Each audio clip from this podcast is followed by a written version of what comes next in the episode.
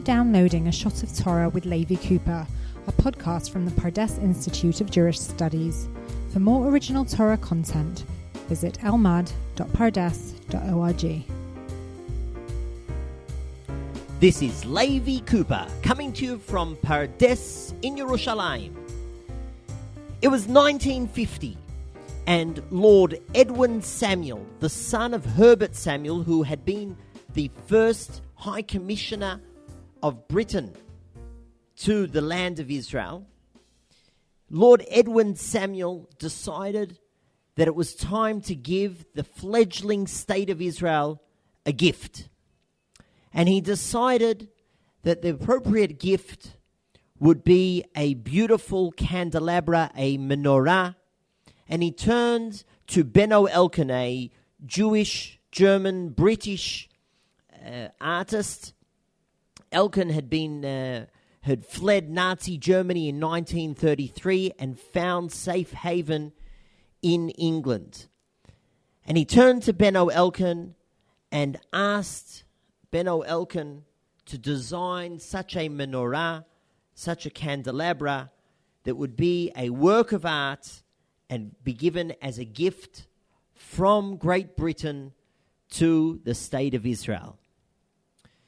There were three issues that cropped up. The first issue was, who's going to fund it? A group of people got together and they managed to raise the money. The second issue was what you actually put into such a design, the design of a menorah. Benno Elkan decided that he wanted to represent visually the history of the Jewish people. So what episodes from that long and exciting history should be included in the menorah, in that candelabra? Benno Elkan spent 6 years designing, learning about, and planning this menorah, this candelabra. But I'd like to focus on the third issue. And the third issue was a halachic issue, an issue of Jewish law. According to Jewish law, you can't make human forms. Moreover, there is a law against making temple-like vessels, meaning you cannot make replicas of the vessels that were used in the temple. And here, Benno Elkan was planning on making a 7-branched menorah, similar to the menorah that had been in the temple.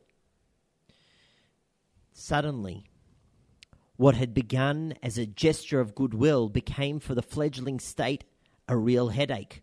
What do we say to Britain? Do we say we don't want your gift? Do we say we want your gift, but only on certain conditions? Or do we say we'll take the gift and then deal with local opposition, particularly from religious groups? It was decided and agreed upon by all the parties here in the state of Israel that the chief rabbi, Rabbi Yitzhak Isaac Halevi Herzog, Rabbi Herzog, would have the final say. Rabbi Herzog spent a lot of time dealing with this issue. He wrote 5 responsa on the matter. And in 1953, he wrote a responsum to then the Vice Minister, the Deputy Minister for Religious Affairs, Dr. Zerach Warhaftig, and he asked Zerach Warhaftig to pass this letter on to the Prime Minister, David Ben-Gurion. And in that responsum, Rabbi Herzog wrote that this isn't really a menorah. It's not made from one piece. It's not the right height. It doesn't have any place for candles because the candelabra was supposed to be lit with electricity. And he said that this isn't really, even the designs aren't really idols or statues. They're just reliefs. And therefore, Rav Herzog wrote that this is permitted and we can receive such a gift according to Jewish law. But then Rav Herzog added something like a postscript. And he said, even though I've already shared with you my reasons, why this is permitted, from a historical perspective, I don't think we should receive this gift. Rav Herzog explained, we're in Jerusalem. How long did we fight in Jerusalem against idols, against Hellenism? And therefore, even though nowadays modern Jerusalem isn't the Jerusalem of old, and even though we certainly can't compare Great Britain to nations, the Greeks, the Romans who wanted to destroy us and destroy our religion. Nevertheless, said Rav Herzog, it is inappropriate for us to have these human forms in our new national home. And Rav Herzog concluded and he wrote, U'mo'od esmach, I would be very happy if the Rosh HaMemshalah and our government, if the Prime Minister and our government find ha'oz, the power, the strength, the inner strength, v'haga'on ha'histori, and the historic pride to refuse such a gift while explaining how grateful we are to those people who initiated the gift. Rav Herzog concluded, Zohi hargashati, this is my feeling, achadin lechud, but the law is another matter. This letter was received, and the government listened to Rav Herzog. They listened to his ruling and said, well, Rav Herzog said that it's permitted according to Jewish law, and they gratefully received the gift. The menorah, the candelabra, was brought here in 1956. It was originally set up in the center of town, right near the old place where the Knesset used to be built, used to meet. And from 1966, it stands just outside the Knesset building, the building of the Israeli parliament here in Jerusalem.